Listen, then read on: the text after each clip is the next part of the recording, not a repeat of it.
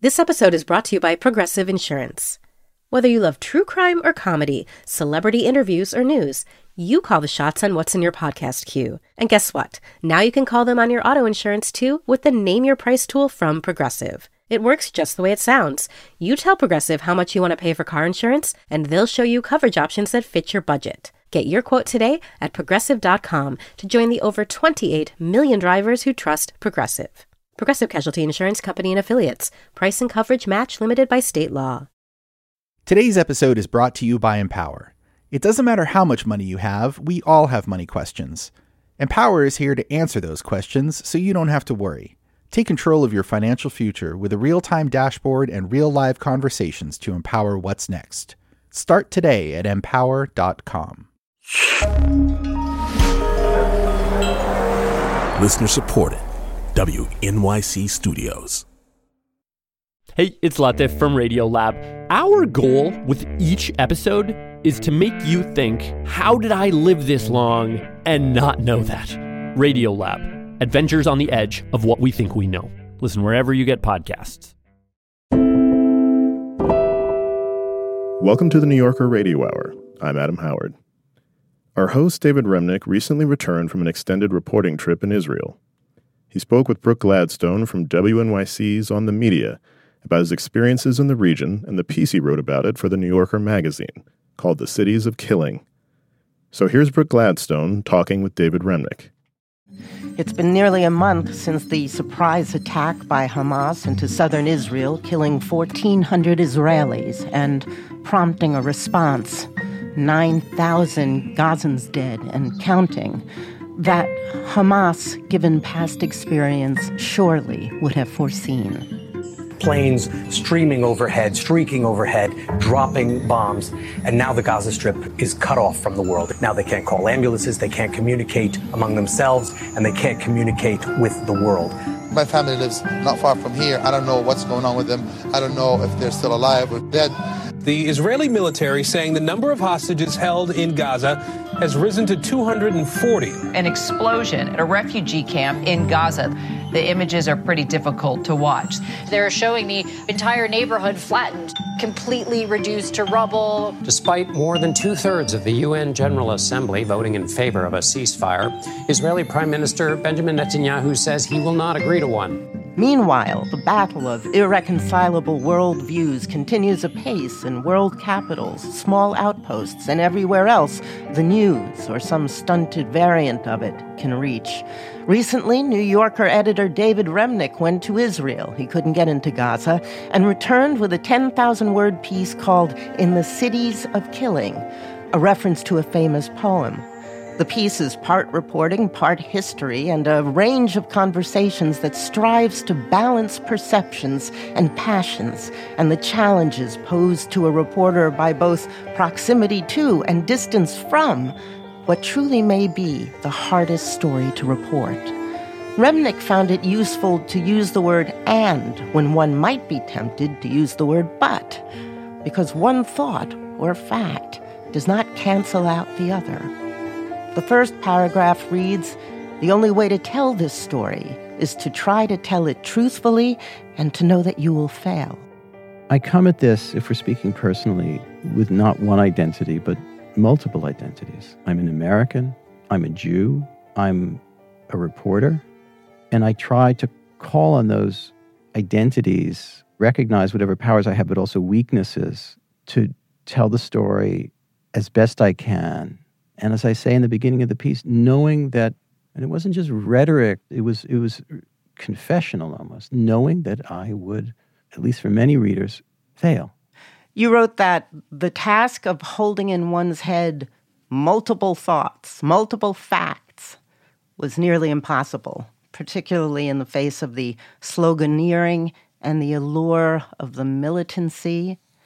There are a number of multiple facts you have to hold in your head. The fact that Israeli settlers, a lot of them armed, have stepped up their daily violence against Palestinian villagers, egged on by uh, the Netanyahu government. The thought that Israel is well armed and has powerful allies, but is still the size of New Jersey and faces a whole region where many speak of its elimination. And the situation in Gaza is seen by many as nothing more or less than colonialism. The terminology is settler colonialism. Or else you think that the Jewish people finally found a home and people want to kill them. And there are elements of both that are true. If your habit of mind is to say that the Israel-Palestine situation in history is precisely the same as France and Algeria, you're going to have one approach to how you think about it. And if your view of the situation is entirely shaped by the history of anti-Semitism and the, and the Holocaust, and only that, then it's very hard to accommodate other facts, like the way settlers and the Israeli government harass and worse people in occupied West Bank. Just the use of the word occupy. So mm-hmm. certain narratives, certain fixed ways of seeing things do not permit complexity. Let's talk about the propaganda war. When you got mm-hmm. there, you were shown a lot of gut-wrenching images on a big screen. Yeah, I accepted an invitation to come see this film that had been assembled. I wasn't born last week. I'm fully aware that there's a history of governments and militaries lying all over the world. At the same time, if information is offered to me, I'm going to, to examine it.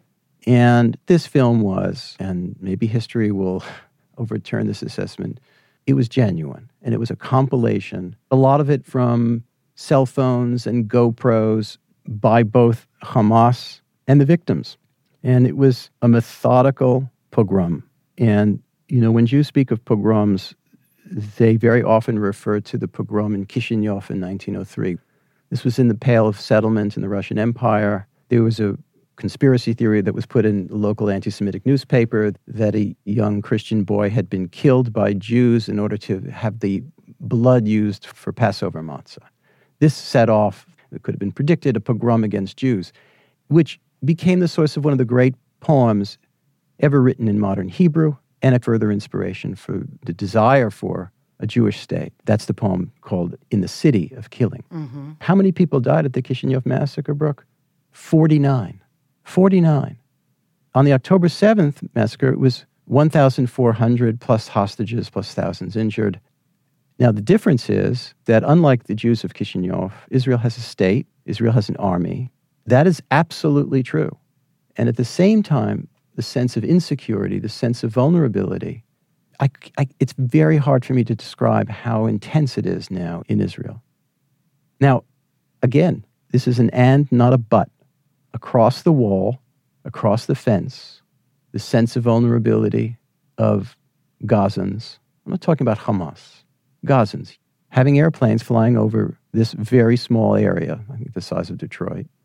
I don't know how many thousands have been killed on the day we're speaking. Seven, eight thousand, something like that, is horrific. And at the same time, there's this threat of a, a wider war. So the sense of peril, the sense of grief and rage, it just couldn't be, I, I, yet another thing I'm sure I failed in doing, I, is conveying that intensity. You were on kind of an Israeli press junket, right? You weren't able to get into Gaza. That must have posed a challenge to the reporting. It wasn't a junket. I mean, it wasn't like one reporter after another interviewing a movie star. I went into a military zone, and the only way you could do that was with the I D F. Mm-hmm. And getting into Gaza was, at that point, impossible.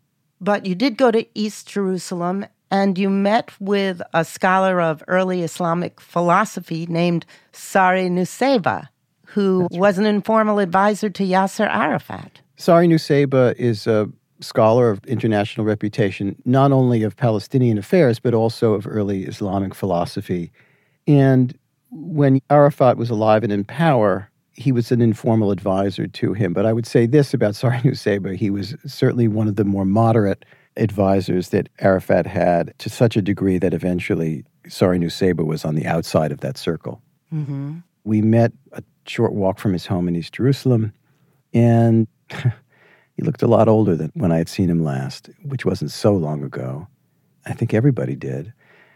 The way he explained the reaction in the West Bank to October seventh in East Jerusalem and his many, many friendships and acquaintances in that community, nothing is unanimous, but the initial reaction was enormous euphoria. The euphoria being, we broke out, like a prison break. But when the news started coming in about how extensive the killings were, how brutal they were, how ecstatic they were, when when videos started circulating, not just in the channels of foreign countries or in Israel, but throughout the Palestinian community, there was a very different kind of reaction, uh, of wariness, of reluctance, of sadness, of, in some quarters, regret.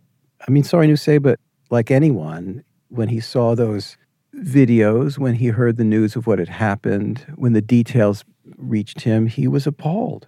And he's hardly alone. This is not just um, the violence of military conflict in the conventional sense. It's something else.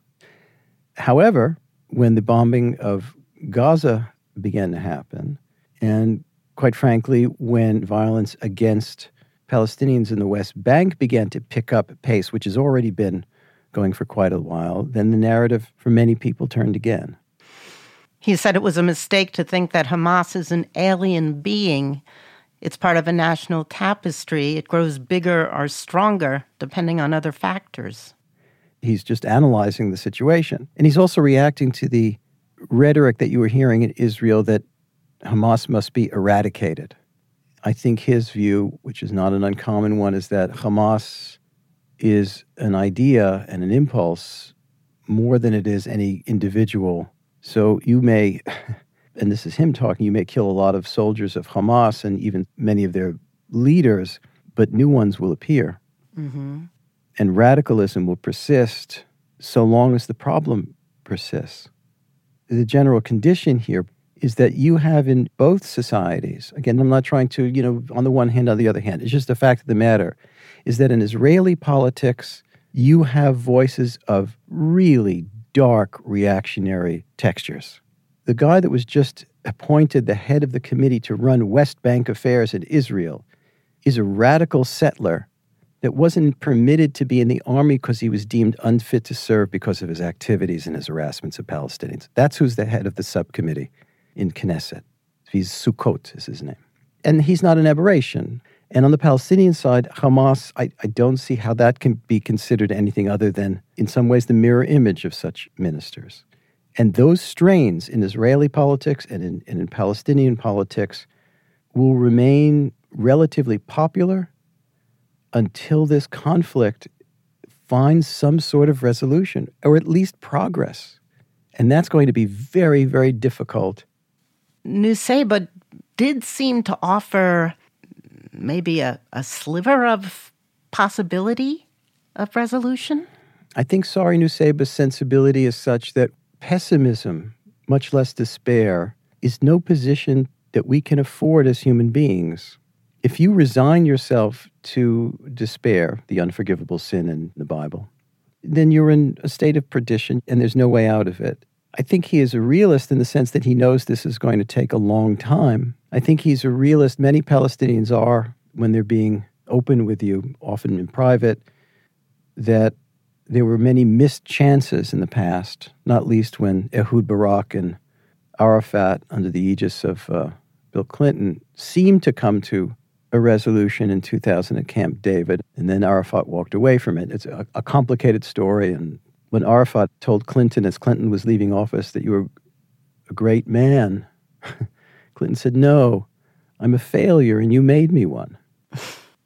Tony Klug, he's uh, the vice chair of the Arab Jewish Forum. He writes for Haaretz. He said that amidst all of this sense of hopelessness, uh, that it, it was true that every peaceable advance since sixty-seven was provoked by an unforeseen seismic event. The sixty-seven war goaded Palestinians in at least accepting a state. one hundred percent.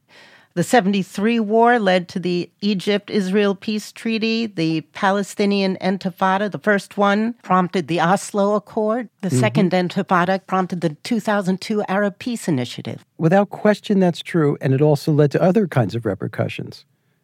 Anwar Sadat made a separate peace between Egypt and Israel in nineteen seventy-seven, and he was assassinated by his own military. And every Arab leader knows that that is a terrible risk, including Yasser Arafat. So this cycle, which you cite, and is absolutely true as a pattern, is another specter, another sort of Damocles that hangs over these, these processes. You spoke to Yair Golan, a retired army general who drew some links between some processes that preceded the Holocaust and uh, some that popped up in Israel in two thousand sixteen, specifically the othering of a race. What's probably very surprising to Americans is that even in the national security apparatus in Israel, among people in the Mossad, people in the Shin Bet, which is like the F B I, in the army itself, some of the loudest, most convincing voices for the need for finding a, a resolution with the Palestinians comes from them, not just college professors in Tel Aviv. And Yair Golan was a highly decorated general who, by the way, was also in command in the West Bank. And he gave a speech in the wake of the killing of a Palestinian who had uh, stabbed an Israeli, and he was apprehended by Israeli soldiers, and he was flat on the ground, fully subdued, but nevertheless the Israeli soldier shot him to death. In the wake of that, Golan gave a speech, this is years ago now, warning against these kind of tendencies, the kind of violent overreach of, of soldiers, hideous rhetoric, harassment by settlers in the West Bank, which is something that's only gotten much worse in, in, in recent weeks. Again, this is not me mitigating or excusing or softening the horror of October seventh, which will live in the minds of Israelis and Jews, and I hope in the world generally, with extraordinary grief and bitterness, and it's a historic event. But other things are true as well. It's not a matter of X but Y, it's a matter of X and Y, and that's what makes it so complex. You sought out David Grossman, known in Israel for his great writing and his outspoken politics. Tell me why you wanted to talk to him. David Grossman has been writing about the Palestinians since the eighties. He wrote a book called Yellow Wind, which was a collection of articles that depended not just on his imagination, but on, on real experience. He got around. He learned about Palestinians in the way most Israelis don't. David Grossman did something unusual for that time and remains what's called a liberal Zionist. He believed in the future of the state of Israel and at the same time recognized the absolute need for a fair resolution for the Palestinians while maintaining security for Israelis. An increasingly unpopular stance. By the way, his own son, two days after he and Amos Oz and uh, Aleph Bet Y-Yeshua demanded a truce in the Second Lebanon War, two days after that gesture, his own son was killed in that very war. So he's not some American who comes in on an El Al flight and does some reporting and leaves. That's me. He's living this. It just struck me as so meaningful to hear him talk about the likely effect in Israel in the months and years to come, that Israel will have to be Sparta as well as Athens. In other words, the Athens part trying its best to be liberal, have some decent sense of human rights, but Sparta as well. So the walls go higher, the military atmosphere gets more intense. He was speaking in deeply tragic terms. You quote a lieutenant colonel and a senior I D F spokesman who said that at a stint at the Kennedy School in Harvard, mm. quote, he found his fellow students frozen when it came to discussing the Israeli-Palestinian issue, scared to get into its history lest the discussion go sideways. And I think this goes back to your point about the emotional turmoil surrounding the story. How we react to things politically and emotionally is shaped by what we're willing to admit into our minds. We live in a political culture of strident simplicity. It's exemplified by, made cartoonish by, and made infinitely worse by our previous president. Mm. He established a, a habit of mind so manipulative, stupid, cruel, and infinitely entertaining that it's had an influence. The world is now full of these people. I was just thinking about this, Brooke. You know, You and I have a similar experience in life. And so when we were young, we lived in Moscow, even overlapped a bit. And it was at a time from nineteen eighty-nine until nineteen ninety-five, mm-hmm. in which the following things happened historically. The Berlin Wall came down. Eastern and Central Europe were liberated. The Soviet Union turned into fifteen independent states of highly varied textures. Apartheid ended in South Africa. And the Oslo Peace Accords were signed. And this didn't end history. It didn't mean that heaven on earth had been established. But there was some sense of human and political possibility and progress that was inspiring. There seemed to be a path forward. Damn right. And that's come crashing down for reasons that will be studied for centuries to come. But to be in this place now, to see Russia invade Ukraine, an invasion by a gangster state. You have a chilling line at the end, that on both sides of the border in Israel and Gaza, killing is the common condition. I think for a lot of us, watching this conflict from afar, we're searching for clarity. Did you get to any beyond the fact that killing is the common condition? Well, there are some things that are clear. Anti-Semitism is hateful. Islamophobia is hateful. And that at some point, Israelis and Palestinians have to not only recognize that they are in this very, very small landscape together, but that they have to reach a resolution together. That much is clear to me, but there are just such tremendous barriers to it.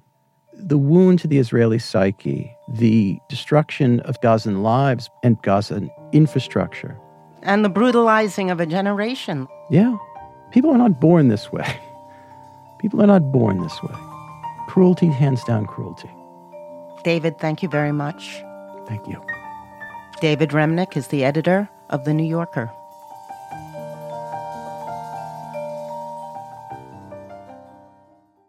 That was On the Media's Brooke Gladstone, in conversation with The New Yorker Radio Hour's David Remnick. And you can listen to W N Y C's On the Media wherever you get your podcasts. I'm Adam Howard, and this is The New Yorker Radio Hour. Thanks for listening. This episode was brought to you by Empower. Are you ready for life's important milestones? What will your retirement look like? Do you know your net worth? Empower can help answer your money questions so you don't have to worry. With a real-time dashboard and real-live conversations, you can get clarity on your real-life financial goals. Join eighteen million Americans and take control of your financial future to empower what's next. Start today at empower dot com.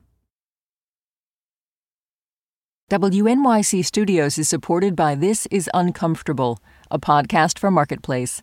A lot of people spend a lot of money on things like skincare, fast fashion, and even surgery, all in the name of self-improvement. But as the price of perfection rises, when is it time to call it quits? I'm Rima Khreis, host of This Is Uncomfortable, a podcast from Marketplace. This season, we dig deep into the financial trappings of self-care and the real motivations behind our spending choices. Listen to This Is Uncomfortable wherever you get your podcasts.